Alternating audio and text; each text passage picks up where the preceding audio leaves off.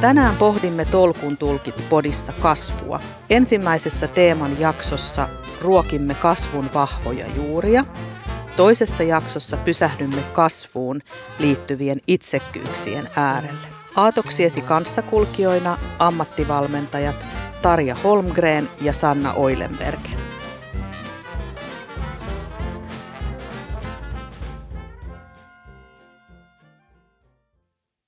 Mä oon Markus Raivio, toimin Kulttuurin ja hyvinvoinnin liiton eli Kukunorin toiminnanjohtajana ja olen sen lisäksi myös työnohjaaja, musiikkiterapeutti koulutukseltani ja, ja myös tehnyt ammattimuusikkona aika pitkän pätkän elämästäni työtä.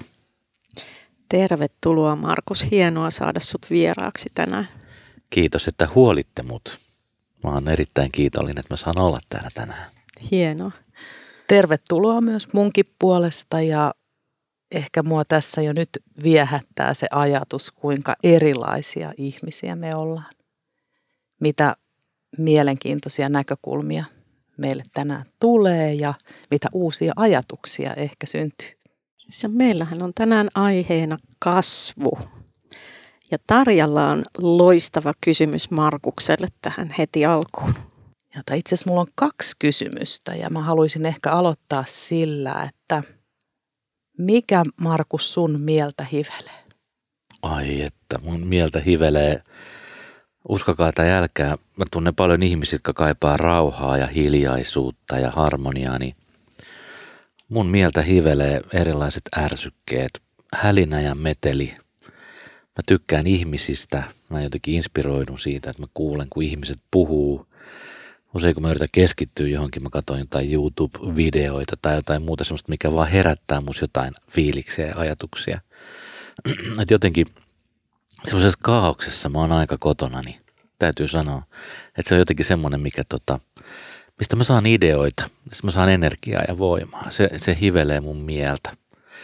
Ja sitten tota, sit mun mieltä hivelee myös semmoinen ajatus niin kuin huomisesta, että jotenkin mä pyrin rakentamaan itseäni jotenkin aina. Mä, mä oon semmoinen loputon projektimies, että mulla on kaiken maailman kehittämisajatuksia työssä ja myös muussa niin kuin ominaisuuksissani ja pyrin olemaan paras versio itsestäni jossain vaiheessa elämääni.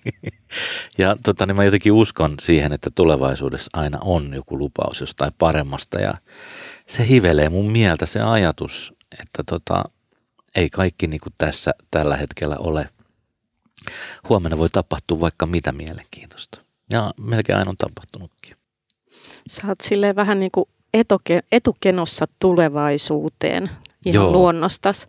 Tämä oli mielenkiintoista, että kaos ruokkii sua ja sun luovuutta. Joo, mä en kaipaa semmoista hallittua elämää oikeastaan ollenkaan. Mä tota, jopa vähän karsastan sellaista, että mun päivät on aika vauhdikkaita ja – kovin työteliäitä ja sisältää monenlaisia erilaisia pätkiä ja sellaisista mä saan energiaa. Mä oon tosiaankin tosi tulevaisuusorientoitunut ihminen. Et kun jotkut sanoo, että yritäs nyt olla paikalla se aina sitä sitkuelämää, niin mä nautin siitä sitkuilustakin. Ja mä nautin sitä ajatuksesta, että taas on huomenna jotain kivaa tulossa. Toi on, toi on siis ihan mahtava asenne. Siis mulla on itse asiassa mun blogissa on kuvaus, että mä oon luonnostani semmoinen tulevaisuuteen etukenoon kallistuva. Mä tykkään hirveästi tuosta ajatuksesta, että hei, että huomenna voi tapahtua jotain jännittävää ja mielenkiintoista. Eli lähdetään sieltä myönteisen kautta. Joo. Se on hyvä kasvupohja. Joo, ja sitten joku semmoinen ajatus siitä, että mulla vanha kansakouluäiti niin oli sellainen, että hän tota, niin, 30 vuotta sitten niin laittoi semmoisen kestoloton, että kun siihen aikaan saa laittaa semmoiset kerran yksi rivi viikossa ja sitten rahat tulee tilille. Ja 30 vuotta hän laittoi aina yhden rivin viikossa. Ja tota, sitten mä kysyin, että että sä koskaan ole äiti voittanut tuolta mitään, että miksi sä laitat ne. Koska hän nauttii sit fiiliksestä, että kun hän menee pankkiautomaatille, sä et koskaan tiedä, mitä siellä on.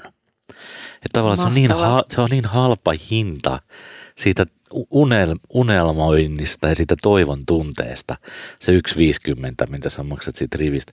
Aina kun sä laitat se kortin sisään, sä katsot, että se voi olla nyt siellä. Ei wow. kukaan tiedä. Niinpä. Mutta Tuo oli mun mielestä myös mielenkiintoista, sä otit ton heti esille ton unelmasanan. Että mitä niin kuin unelmointi tarkoittaa. Mä oon yrittänyt itse opetella sitä, että unelmointi olisi joka päivästä. Se olisi jotain pientäkin, mutta välillä se voi olla jotain ihan tosi suurta. Ja sitten ehkä mä oon vähän toisenlainen ihminen itse, että mä tykkään nytku-elämästä. Joo. Koska se on oikeastaan ainoa asia, mihin voi vaikuttaa. No se on ihan totta. Se on ihan totta. Tuo on, toi on niin kuin äärimmäisen mielenkiintoista, koska jotenkin mulla tuli heti mieleen semmoinen ajatus, kun sä puhuit siitä, että sä oot tulevaisuuteen suuntautunut. Ja mä itse mietin sitä tuosta Lotto-esimerkin kautta, että, että sehän on vähän niin kuin hyrrä, joka pyörii elämässä. Joo. Kyllä. Ja se onkin. Ja eihän sen tarvi perustua mihinkään realistisiin odotuksiin, eikä edes siihen, mitä oikeasti tapahtuu. Sehän on vaan semmoinen niin kuin polttoaine tai semmoinen katalysaattori siihen liikkeeseen. Että jotain, että et huomisessa on aina lupaus jostain paremmasta meille kaikille. Tämä on oikeastaan se ajatus, että mä ajattelin sen unelman ehkä silleen, että, että mulle se unelma on jotain niin konkreettista kuitenkin, että mä voin vaikka visuaalisesti piirtää sen vaikka paperille tai mä voin vaikka lehdestä leikata jonkun jutun ja, ja tehdä jonkun semmoisen niin oman visualisointini siitä – mi- mi- mihin suuntaan mä oon menossa. Tai, tota niin, tai, tai se pitäisi olla sellainen, että se on jotenkin niin kuin mun oma unelma mielellä. Että mullakin muita ihmisiä paljon elämässä ja heilläkin on ollut mun kohdalle niin monenlaisia unelmia. Mun äidilläkin oli varmaan kaiken näköistä unelmoitavaa, mutta se pitäisi olla jotenkin mun unelma, eikä jonkun muu. Ja sitten sit varmaan sit vielä kolmas asia on sellainen niin kuin ajatus siitä, että, että tota, en mä tiedä kannattaako koskaan oikein realisoida kenenkään unelmia. Mä oon huomannut, kun mä oon ollut mielenterveystyössä, että ehkä joskus oli vähän valoillaan semmoinen muoti, että aina kun joku kertoi jotain epärealistista niin sanotusti, niin sitten siitä tuli semmoinen niin ammatillisuutta oli kertoa, että no tämä ei kyllä tule sinun kohdallasi koskaan toteutumaan, että koitapas nyt ensin tässä vähän niin kuin patistellaan vähän niin kuin semmoiseen arjen pieniin tehtäviin siinä. Mutta tota, se tuntuu nyt jotenkin aika hassulta. Mutta mut siihen aikaan se oli niinku vähän niin kuin kuulu siihen jotenkin työhön. Et nythän, nythän se olisi mikä tahansa unelma, se olisi kuinka älytön. Niin nythän, nythän se vaan ajatella niin, että ei se nyt ole siitäkin, että toteutuuko se vai ei. Että eihän ne kolme tietäjääkään niin kuin siinä tähteen ollut menossa, vaan mm. se tähti vaan niin kuin johdatti niitä johonkin suuntaan mm. ja sitä kautta ne pääsi johonkin. Et, et tota, jotenkin voisi uskoa siihen, että semmoinen, mä oon mieluummin niin kuin epäonnistunut optimisti kuin oikeassa oleva pessimisti. Siis semmoinen, joka se sanoo lopuksi, että, sanoo lopuksi, mitä mä sanoin, että tämä ei mikään ei toimi. Eikö joo, vaan? Joo. Mieluummin me ihan niin kuin metsää, mutta hyvin, hyvin semmoisella niin kuin myönteisellä ajatuksella siitä, että kaikki hyviä juttuja vielä tapahtumassa.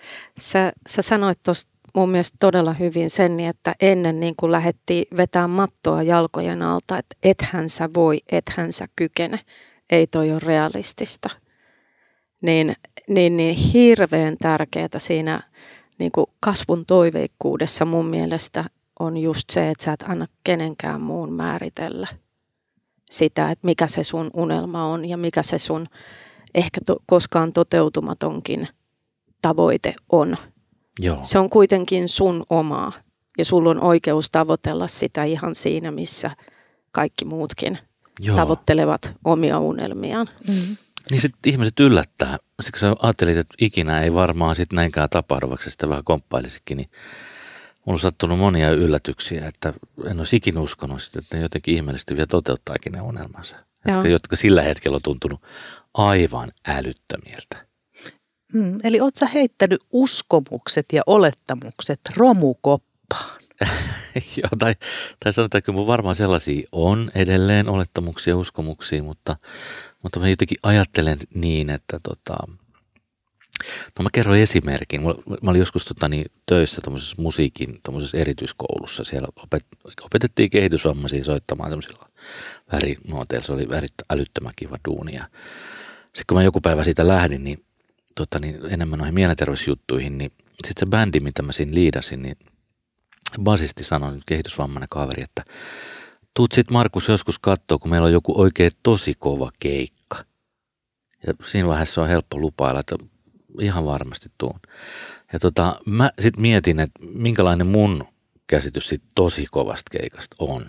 Ja se on semmoinen, että me ollaan siellä, tiedätkö vanhemmat kuuntelemassa, kun kehitysvammaiset soittaa, me ollaan sankareita kaikki ja sitten heilutellaan siellä sytkäreitä ja taputetaan siellä jossain takkahuoneessa. Mutta tota, se oli se, mihin asti mä uskalsin u, niinku unelmoida sen kaverin puolesta. Mutta tota, sitten kävi niin, että meni nelisen vuotta aikaa, niin se soitti se kaveri mulle, että nyt muistatko, kun sä lupasit tulla katsoa tosi kova keikkaa. Sitten nyt olisi aika kova keikka, että me esitytään tuolla Euroviisuissa. Meillä on bändi nimeltä Pertti Kurikan nimenpäät. Siellä on sata wow. miljoonaa katsojaa. Mahtavaa. niin. Joo, sitten me lennettiin mun vaimon kanssa sinne tota, Viiniin katsoa sen keikan. Se kesti siis no, about kaksi minuuttia. Mutta se ilman muuta kannatti käydä tekemään. Mutta mä en olisi ikin voinut unelmoida. Mun unelmointikyky niin kuin katkesi johonkin. Mutta hänelle se oli vaan niin kuin täysin. Kaikki koko maailma oli auki. Joo. Ja sitten se vielä toteutui. Joo. Toi ihana. Tota, mä usein kun mä oon käynyt puhumassa tuolla milloin kellekin yleisölle, niin mä aina sanon niin, että ajatelkaa isosti. Niin ajatelkaa rohkeasti isosti. Mutta mä ymmärrän erittäin hyvin tonne, että miten sä unelmoit sen tilanteen. Mä olisin varmaan ajatellut ihan samalla tavalla, vaikka mä itse sanon muille, että hei ajatelkaa isosti. Joo. Toisaalta mäkin, mäkin olen tehnyt niitä visuaalisia aarrekarttoja. Ja mä tein vuosi sitten aarrekartta, jossa lukee, että miten ihmisestä tulee kirjailija. Hmm. Nyt mä olen kirjailija. Onpas kiinnostava juttu. Mikä, mikä se ajaa sitten myöskin sua sitä kohti, että et sä sitä unohda, että sä oot sen niin. kartan tehnyt. Niin, mulla on, mulla on se työhuoneen seinällä sillä tavalla, että aina kun mä avaan oven, niin mä en pääse huoneeseen ilman, että se aarrekartta on siinä mun silmien edessä. Joo. Sitten se on tietysti musta kiinni, että mitä mä niistä asioista oikeasti unelmoin todeksi, mutta tämä oli semmoinen lapsuuden haave josta mä sitten onnistuin tekemään totta. Mm. Niin, nyt se on mahdollista. Mm. Et kaikki on niin, mahdollista. Kyllä. Ja mä uskon semmoiseen, niin kuin tässä on nyt kummankin puheenvuorossa tullut ilmi, että kun visualisoi asioita, mulla on oma kasvun puu Joo. ja se on mun nenän edessä. Ja jotenkin se muistuttaa mua siitä, että mä voin kasvaa ja mä vastaan itse omista teoistani ja niin kuin käytöksestäni. Että kuitenkin miettii, että missä se ohjausvoima on. Onko se mulla vai onko se sulla? Vai kenellä se on? Mm. Niin. Ja sitten toisaalta ehkä semmoinen, tuli heti mieleen, mikä on myös yhteinen kasvun nimittäjä, heittäytyminen. Mm. Mm. Kysyy iteltänsä, että mun lempparikysymys on itse asiassa, että mitä pahaa voisi tapahtua? Niin, niin. niin. Se on kyllä loistokysymys. Se on loistokysymys. Ja, ja ja näinhän se on, että sit kun sä tavallaan visualisoit sen kaikki ne mahdolliset uhatkin ja huomaat, että ei tämä nyt ihan hirveän metsään voi mennä. Mm. Tai vaikka menisi kuinka metsään, niin silti mä pääsen sieltä metsästä vielä kotiin. Meinasin juuri sanoa tuon, että ja miten mä sitten toivun tai, tai niin kuin korjaan tilanteen, jos menee metsään. Joo. Koska harvoin se metsä on niin sankka tai se puska niin tie, että sieltä ei pysty rämpimään ylös. Ja mitä sieltä metsästä sitten voikaan löytyä? Et eikö se on vanha sanonta, tämä kuulin tämän itse asiassa viikonloppuna, että menkää metsään, siellä ne marjat on. Niin, aivan. tai sienet, mitä sitten haluaa. Niin, tai ne puut. Niin, niin esimerkiksi. Niin, se sun kasvun puu löytyy sieltä. Nimenomaan.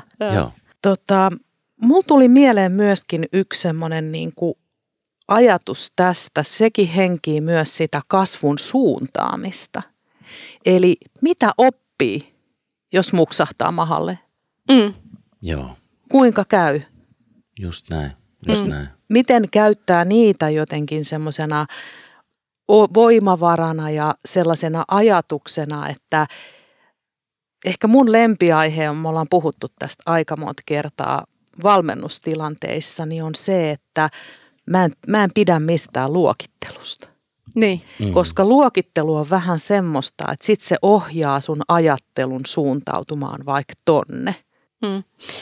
Ja siis jos ajattelee sitä, että miten niin kuin kouluja on aikoinaan käyty, niin meidäthän on opetettu välttämään virheitä Mm. Mm. koetilanteessa, jolloin se heittäytyminen voi olla se ensimmäinen este. Se uskallus ryhtyä, se uskallus kokeilla. Ja silloinhan niin kuin auttaa se, että mikä on se pienin teko, minkä mä voisin tehdä sen asian edistämiseksi, jotta se ei jää vaan aikeeksi, vaan siitä lähtee ne pienet askelmat kulkemaan. Suuret unelmat, pienet Mm. teot. Juuri näin. Vaan? Joo. Mä mietin mun tota, poikaa Leo, joka, tota, joka on onneksi saanut seurailla tässä nyt hänen kasvuaan. Niin ehkä just tämä kokeileminen, kokeilemalla oppimisen ajatus. Että et kun mä kattelin sitä touhua, kun Leo yritti opetella kävelemään ja sehän niin kuin tavallaan, kun se yrittää nousta siihen sohvan viereen ja sitten se muksahtaa siihen matolle, niin en- mä en ymmärrä, miksi me ollaan jotenkin luotu sellainen oppimisen kulttuuri, että kaikki varo, varo käy, kaikki, kaikkeen pitäisi varautua.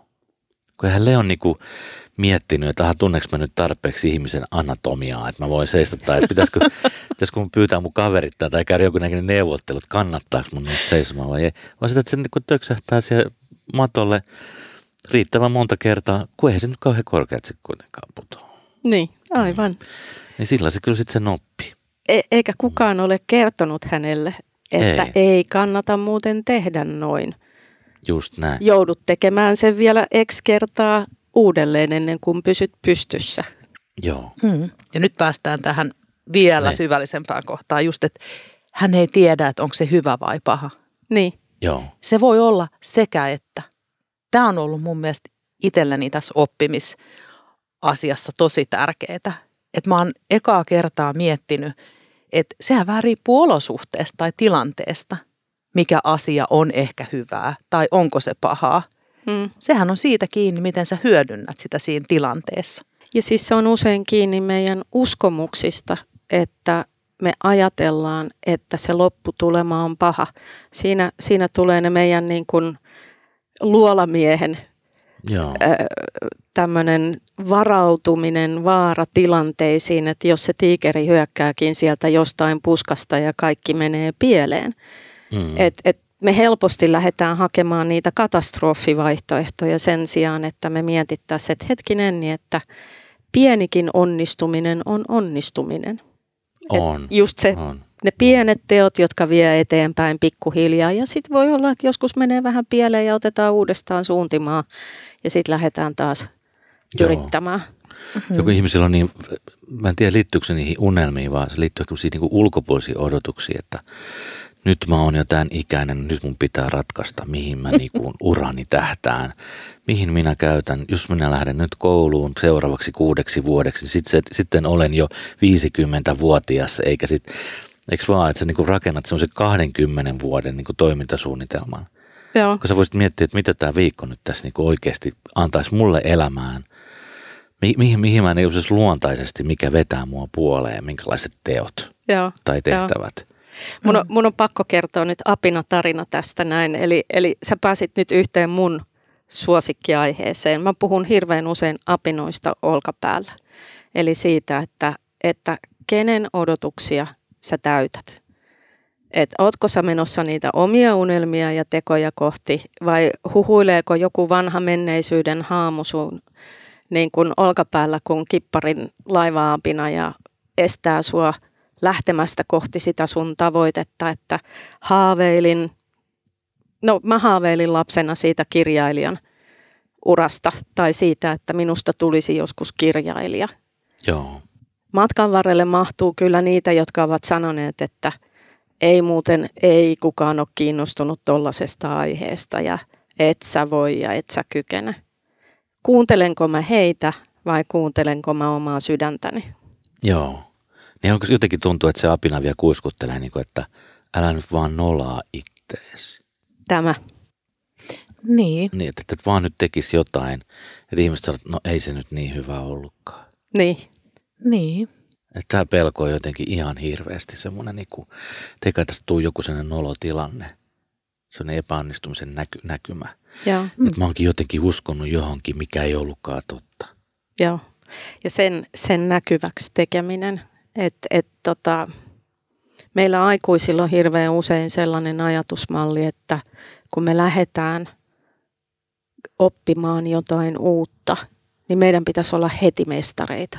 Mm. Me, me ei olla niitä sun, sun pojan kaltaisia ihmisiä, jotka niin kuin yrittää yhä uudelleen ja uudelleen, nousee uudelleen jaloilleen, kunnes pääsee eteenpäin, vaan pitäisi heti vetää maratonia. Joo. Mm. Niin Joo, sit olla maailmanmestari. Niin, ja sitten jotenkin nyt ehkä se tulee semmoinen nyt kun hän on kymmenen ja hän soittaa rumpuja, niin nyt tulee jotenkin semmoinen yli-itsevarmuus sit sellainen, niin kuin, että mä pystyn jo ihan mihin vaan, että mä osaan jo kaksi komppia rummuilla soittaa, mä oon valmis mihin tahansa konserttiin. Mm. Joku tota, soitteli mulle autosta, joku tota, niin semmoinen aika kuuluisa bändi ja kysyi, että voiko mä tulla tota, kevääksi tekemään. Mä sanoin, että ikävä kyllä en voi, niin Leo näytti heti itsestä, sano nyt musta jotain, että kyllä mulla olisi aikaa tulla, että mä voin ihan valmis lähtemään. Ihan. että eikö sä voi mainita vähän? Mutta hei miettikää, toskin se yhteinen nimittäjä on se hyväksyvyys. Juu. Kyllä. Juu. Hän ajattelee, että mä hyväksyn tämän, että näillä reunaehdoilla, mitä mulla on, mä lähden eteenpäin. Ja toinen on mun mielestä se tavoite, kun eihän kukaan ota jättiläisen loikkaa yhdellä kerralla. Tai mä en mm. ainakaan tiedä ketään sellaista Aivan. ihmistä. Mutta jos miettii niin kun omaa itseänsä, jos tykkää opiskella ja harrastaa opiskelua, niin ehkä siinä on myöskin se, että miten sä suhtaudut siihen. Onko se hirveän tavoitteellista? Pitääkö sun saada joku tutkinto siitä? Aivan. Vai ajattelet sä niin, että hei, mä saan lisää taitoja ja mä voin tehdä käytännössä ehkä jotain asioita ihan uudella tavalla. Että miten sä määrittelet sen asian. Jos niin. sun poikas sen ainoa tavoite oli se, että mä pysyn pystyssä. Se on kova tavoite siinä vaiheessa. Että... Kyllä. Eikö mekin voitaisiin olla niin. hyväksyväisempiä sille, että on monin, monenlaisia vaihtoehtoja. Joo. Erilaisia vaihtoehtoja. Hmm. Näin se on. Mulla tuli heti mieleen semmoinen, että kun sä puhuit siitä kaauksessa viihtymisestä alussa, niin sehän on hyväksyvyyttä. Sä hyväksyt sen, että asiat limittyy ja lomittuu ja ei meekään ihan sillä tavalla, kun sä oot aamulla ajatellut. Totta, totta. Siinäkin on se hyväksyvyys pohjalla. Niinhän se mm. on, niinhän se itse asiassa onkin. Ja sitten mä tota, mietin sitä myöskin niin, että jotenkin jos oppisi nyt yleensäkin vaan erottamaan elämästä, että mitkä on ne asiat, mihin mä voin vaikuttaa ja mihin en. Ja keskittyisi nyt aika paljon niihin, mihin voi vaikuttaa. Niin kuin sä sanoit, Tarja, mm. niin onhan niitä huomattavasti enemmän. Niinpä. Ja sitä kautta jotenkin rakentaa sitä, sitä niin kuin polkua siihen, että, että jos sä niin kuin suunnitelmalla oppiminen on sitä, että se pitää mennä kertalaakista nappiin. Mm. Mutta kokeilemalla oppiminen on sitä, että siitä syntyy jotain uutta tietoa, mikä vie mut taas johonkin uuteen ideaan, uuteen ideaan. Se jotenkin sellainen kuin momentum on päällä. Että se koko ajan se pyörä pyörii. Jotain uutta tulee tästäkin. No ei toi ollut hyvä, mutta nyt mä keksin sitä kautta tämän uuden jutun. Se on sellainen niin oppimisen matka, jonne kokeilut meni nyt syteen tai saveen. Joo, ja sullahan on niin kuin selkeästi myös se, että kun sä teet paljon erilaisia, erityyppisiä asioita, niin sä yhdistelet ikään kuin yllättäviä pisteitä toisiinsa, kun sä sanoit, että se kaos ruokkii sun luovuutta ja niitä ideoita, niin käytännössähän se tarkoittaa just sitä, että sä nappaat niin kuin yhdeltä elämänalueelta jonkun jutun ja huomaat, että itse asiassa mä voinkin soveltaa sitä tuo työelämässä vaikka tuossa kohtaa. Joo, just näin. Että se sovelluksen taitohan on kyllä semmoinen, että sitten sit se kyllä lähtee ihan toisille uurille, kun sä huomaat, että sä voit soveltaa tätä taitoa tai tätä tietoa. Et toki sitten kun sä katsot taaksepäin, niin sä voit ehkä rakentaa itselle semmoisen tarinan, että nyt näyttää siltä, että kaikki nämä mun pikkuvaiheet ovat vieneet minua tähän pisteeseen asti, että nyt olen valmis kirjoittamaan tämän kirjan ja alkaa tutkia niitä niin polkuja taaksepäin. Mutta kun sä menit eteenpäin, sitä tulevaisuutta kohti, niin että sä miettinyt, että teen tämän siksi, koska jonain päivänä kirjoitan. Vai niin kuin, sähän vaan teit, mikä, mikä veti sua puoleensa. Joo, joo. Mä, mäkin niin. yhdistelin palasia, kyllä. Niin. Joo, yhdistelit ja sovelsit. Kun mä osaan ton, niin kyllä mä sit osaan tonkin. Miten toi sopisi tohon juttuun? Niin, eli menneisyyden opit. Mm.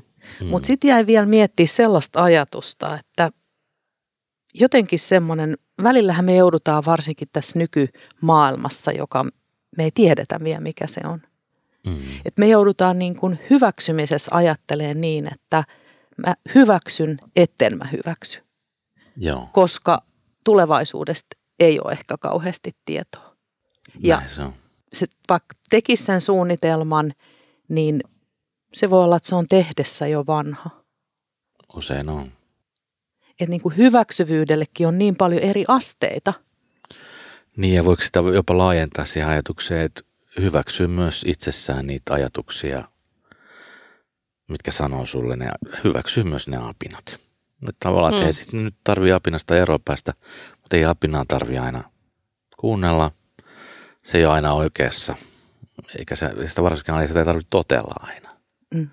Toi oli musta Se tärkeä on niin pointti. se hyväksyminen, että apina mm. oli, tuli ja meni, mutta mä pystyn vähän katsoa itteeni vähän silleen lintuajatukselle, että jaahas, taas tuommoista vähän kaikenlaista. Mutta ei se mitään, koska kohta tulee jotain muuta. Mm. Et jos, niinku, jos ne ajatukset on sun niinku käyttöliittymä ja sä vaan niinku seurailet ajatuksia vaan joka paikkaan, niin voi olla, että silloin ne varotoimenpiteet, mitkä sieltä luolamiehen ajoista on tullut, herää just, että aah, ettei nyt olisi leijona vaan tuolla nurkan Niin. takana.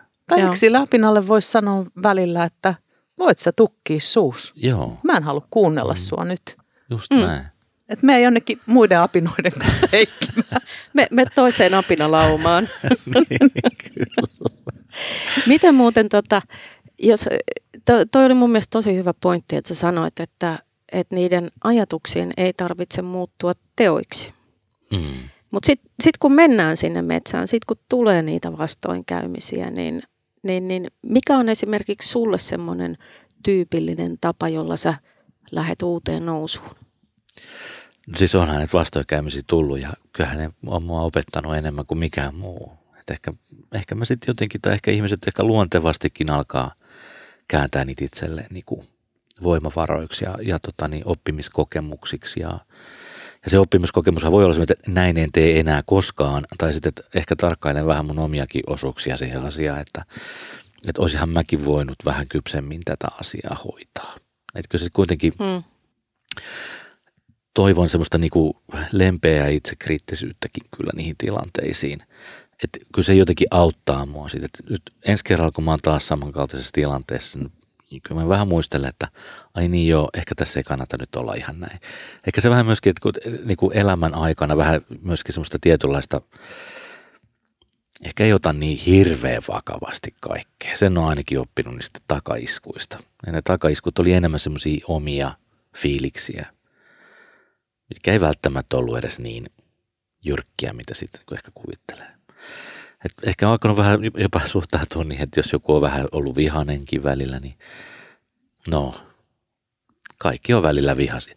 Mulla on paljon ihmisiä, jotka on joko ihastunut tai vihastunut. Hmm. Ja niitä on melkein yhtä paljon. Joskus ne on jopa samoja ihmisiä. Eikä se tota, ja sekin jotenkin voi hyväksyä kanssa. Joo. Näin mä ajattelen. Hei, mulla tulee Niin. mieleen tämä, nyt mun on pakko kysyä tämä kysymys. Avara. Niin. Mitä sul tulee mieleen siitä sanasta? Mulla tulee avarasta mieleen niin kuin laajuus. Mulla tulee meri. Mulla tulee meri mieleen ja semmoinen niin kuin, en sano hengellisyys, mutta sanon he, henkisyys. Mulla tulee semmoinen ajatus, että on olemassa voimia minua suurempia. Ja ne nä, näkyy niissä avaruudessa, siis avara, avarakatseisuudessa, avar, avaruudessa. Että tota niin, jo tässä luonnossa on niin paljon semmoisia voimia, jotka on mua suurempia, mutta täytyy hyväksyä sekin. Se on mun mielestä sitä avaruutta tietyllä tavalla. Eikö se sana tuu itse asiassa avaruudesta, jos miettii avara, avaruus? Niin. Aukea, Niin. avara. Niin. Niin, Kaauksesta avaruuteen. niin, niin kyllä. La, laajaa, laajaa niin kuin näkökulmaa ja semmoista tota, näköaloja. Mm. Hyvin, hyvin määritelty. Meillä on tämän kasvuteeman aivoherkkuna sana avara. Aatokset vahvistavat arvostavaa rohkeutta avautua. Joo, tuonpa Sä- hieno. Sä oot todella hienosti kiteytit tavallaan sen, mitä me ajateltiin kanssa sanasta avara. Tosi hyvä sana.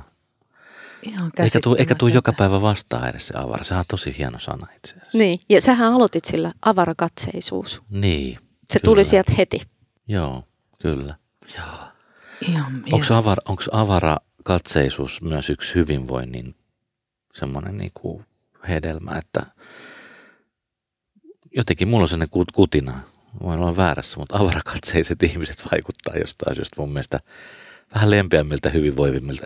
Ja mä tarkoitan, että ne olisi jotenkin oireettomia, että niillä ei koskaan Mm. mitään sairauksia tai niinku huonoja päiviä, mutta ehkä ne osaa laittaa niinku omi, niinku oikeisiin mittasuhteisiin asioita. Se avarakatseisuus ymmärtääkseni lisää joustavuutta. Mm. Ja joustavuus taas lisää just sitä vastoinkäymisten sietokykyä esimerkiksi ja sitä ponnahdusta takaisin sinne niin kuin myönteiselle puolelle. Joo. Ja jotenkin mä pysähdyn niin kuin siihen kohtaan, että mitä sä, sä kysyit multa sitten, että niin avaruus, tuleeko se sanasta avaruus? Ehkä mä näen sen, että ihmiset pysähtyy silloin siihen äärelle. Ne kuuntelee ja ne kuulee, mitä sulla on sanottavana. Joo, kyllä. Siitä tulee avaruutta Mm, ja tilaa hengittää. Joo, kyllä. kyllä. Semmoista arvostavaa läsnäoloa. Mm, mm, kyllä. Ja se hyväksyntä liittyy siihen vahvasti siihen arvostavaan läsnäoloon myös. Joo. Mä, mä nimittäin olin kirjoittanut tänne itselleni yhden kysymyksen, että miltä hyväksyvä hiljaisuus kuulostaa. Mä tu, mulla on sellainen tunne, että nyt me olemme sen asian äärellä, kun me puhumme tästä avaruudesta. Mm. Se on hiljaista hyväksyvyyttä myös. Joo, se on, se, on, se on mielenkiintoinen, mutta hiljainen hyväksyntä, kun siinäkin on niin kuin, siinäkin on niin kuin positiivisia, sitten sä voit joskus vähän nähdä sellainen, niin kuin, että ahaa, nyt hiljaisesti hyväksytään ihmisten kaiken maailman ennakkoluulot tai, tai jotkut huonot käytökset, mutta tota, kyllä mäkin näen sen hiljaisen hyväksynnän. Mulla oli semmoinen kaveri, se tota niin, semmoinen kuin Kim Brown, semmoinen vanha laulaja, ja tota, hän oli ehkä niitä ainoita ihmisiä, jonka mä niin tunsin, jonka kanssa mä pystyin olemaan ihan hyvin puoli tuntia niin, että kumpikaan ei jotenkin sanonut mitään. Mä ajeltiin paljon autolla kahdestaan tämmöisiä keikkareissuja ja hän osasi vaan sellainen, ehkä välillä vähän nyökkäs silleen hyväksyvästi. Kaikki ihan hyviä, että ei tarvitse täyttää. Ei tarvitse täyttää.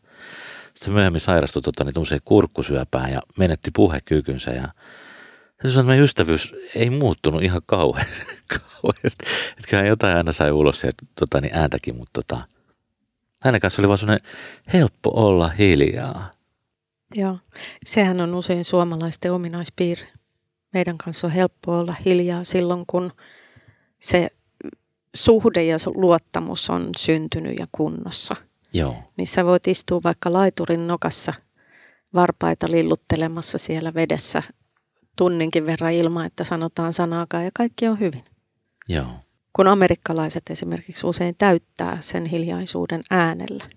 kyllä se on vaivaannuttavaa, Joo. painostavaa, että mitä tässä nyt oikein tapahtuu. Onko tässä jotenkin epämiellyttävää, miksi ei kukaan sano mitään? Onko joku mulle vihainen vai mikä tässä oikein menee? Joo. Tota, se on, se on, tuo hiljainen hyväksyntä on mielenkiintoinen juttu kanssa. Kyllä tosi mielenkiintoinen näkökulma. Mä ajattelen, että se on ajatusviiva. Mm. Mm. Joo, Y- yleensä ihminen on silloin hiljaa, kun se alkaa ajatella. joo, Ja musta se on tosi mielenkiintoista tarkkailla, mitä hiljaisuudessa tapahtuu. Koska ihmisen eleistä, silmistä näkee, että nyt siellä on ajattelua käynnissä.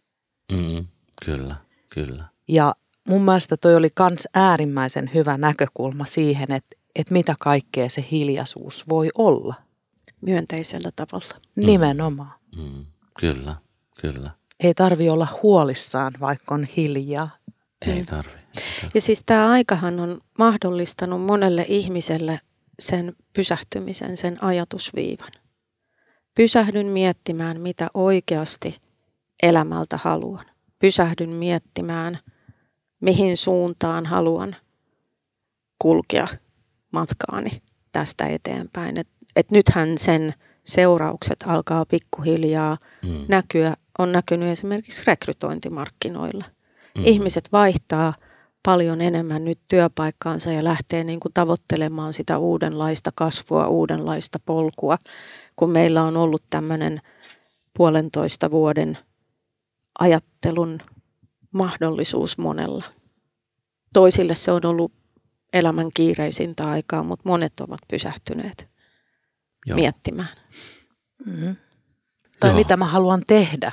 Mitä mä haluan Haluanko tehdä? tehdä? Mm, Mm. Aivan. Ihan vaan niin sellainen pohdinta yleensäkin siitä, että onko syytä muuttaa suuntaa. Tarviinko jotain lisäravinteita, että mä voisin niin kuin muuttua, kehittyä, kasvaa. Joo. Joo, ja jotenkin tuntuu, että, että onhan se aika, tämä mä tiedän, siis monet vaikka kokee tätä eri tavalla, mutta mulle tämä puolitoista vuotta on ollut ehkä elämäni inspiroivinta aikaa. Siis en ole koskaan niin paljon, kun mä kuitenkin työkseni yritän kehittää tämmöisiä ideoita, mikä hyvinvoinnin niin kuin menetelmiä voisi niin kuin rakennella, niin jotenkin semmoinen snadi hätä, niin tuo jotenkin ihan hirveän sellaisen niin kuin, ja sitten kun sä oot yksinä siellä kellarissa sen koneen kanssa, niin sit sä alat miettiä ja tota, niin kuin, sä haluat kasvaa itseksesi hetken. Ja mm. nyt tää on aika, nyt mulla on aikaa kasvaa itsekseni. Ehkä se kasvu tarkoittaa sitä, ja miettiä sitä avaraa, että onko se myöskin se niin kuin wide, mm. että sä niin kuin levennät itseäsi vähän näin. En tarkoita fyysisesti, mutta Sitäkin tapahtuu. Niin, sitäkin voi tapahtua korona-aikana, mutta että leventää sitä katse, katsa, leventää sitä, miten sä näet maailman ja itsesi suhteessa. Joo. Erittäin hyvin kuvattu. Mulla lukee tämä Sannan luki jotain muuta. Mulla lukee hyväksy ensin itsesi, että voit hyväksyä muut. Mm, Mm. Kyllä. Ollaanko me pysähdytty siihen, yleensäkään siihen hyväksymisen äärelle? Nyt ollaan pysähdytty. Mm. Mm, kyllä. Joo. Mä, mä kerron taas yhden tarinan. Tämä on semmoinen, että mä oon joskus 80-luvulla lukenut jostain tämmöinen intialainen isä ja tytär. Ja, ja tota, se on tämmöinen kasvun vertauskuvatarina. Ja tyttärellä oli vähän vaikeaa ja meni valittelemaan isälleen, että voi voi kun elämä on hankalaa. Ja isä totesi siihen ty- tyynesti, että no sä voit nyt sitten valita, että oot sä peruna vai oot sä kananmuna. Tytär oli vähän ihmeissä, että ei nyt ihan ymmärrä ja isä sitten selitti, että kun sä pistät perunan kiehuvaan veteen, niin se on ensin kova. Mutta se pehmenee ajan myötä siinä kiehuvassa vedessä. Sitten kun sä laitat sinne kiehuvaan veteen sen kananmunan, niin se on ensin pehmeä sisältä, mutta se taas sitten kovenee ajan myötä. Ja elämä on se kiehuva vesi ja sinä voit päättää, oletko peruna vai oletko kananmuna, joten tytär lähetti sitten siitä eteenpäin aina universumille pyynnön, että anna minun olla peruna. Niin, just näin.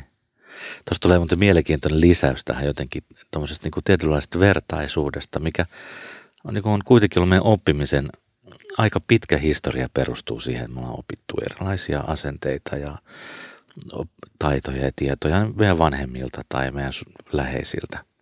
Ja nythän se on ehkä pikkasen muuttunut, että nyt sitä ehkä opitaan ihan muiltakin ihmisiltä ja maailma on silleen lähempänä toisiaan kuin koskaan.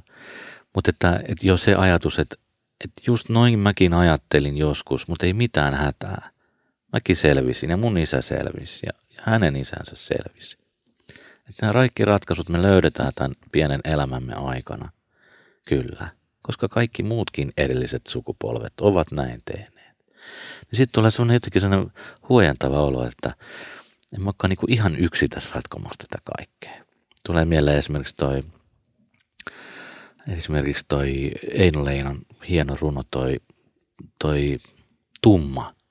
Muistatteko se sellaista? Missä on sellainen kundi, joka tota, kokeilee kaiken näköisiä duuneja. Se, se äiti tota, roudaa sitä milloin torille ja milloin kalaa ja se pelkää kauheasti kaikkea. Tuli on hirveetä, hän ei ikinä mene takas torille eikä metsään. Ja, ja jotenkin se kyläkin vähän kyllästyi koko heppuun ja tota, se poika päätti kuolla, koska hän jotenkin koki, että hän ei tähän yhteiskuntaan, niin kuin, hän ei tähän mahu. Ja äitikin alkoi jo vähän ajattelemaan, että tuleekohan tästä mitään. Mutta sitten siellä niin jotenkin siellä Tuonelan mailla hän tapaa vanhan isä vainaansa, joka nimenomaan korostaa sitä, että, Niin mekin tehtiin siinä vaiheessa. Me kokeiltiin sitä tulta ja me kokeiltiin. Ei siinä ollut mitään pelättävää sitten kuitenkaan. Että näin sä vaan teet. Päivä kerrallaan sä pikkuhiljaa meet.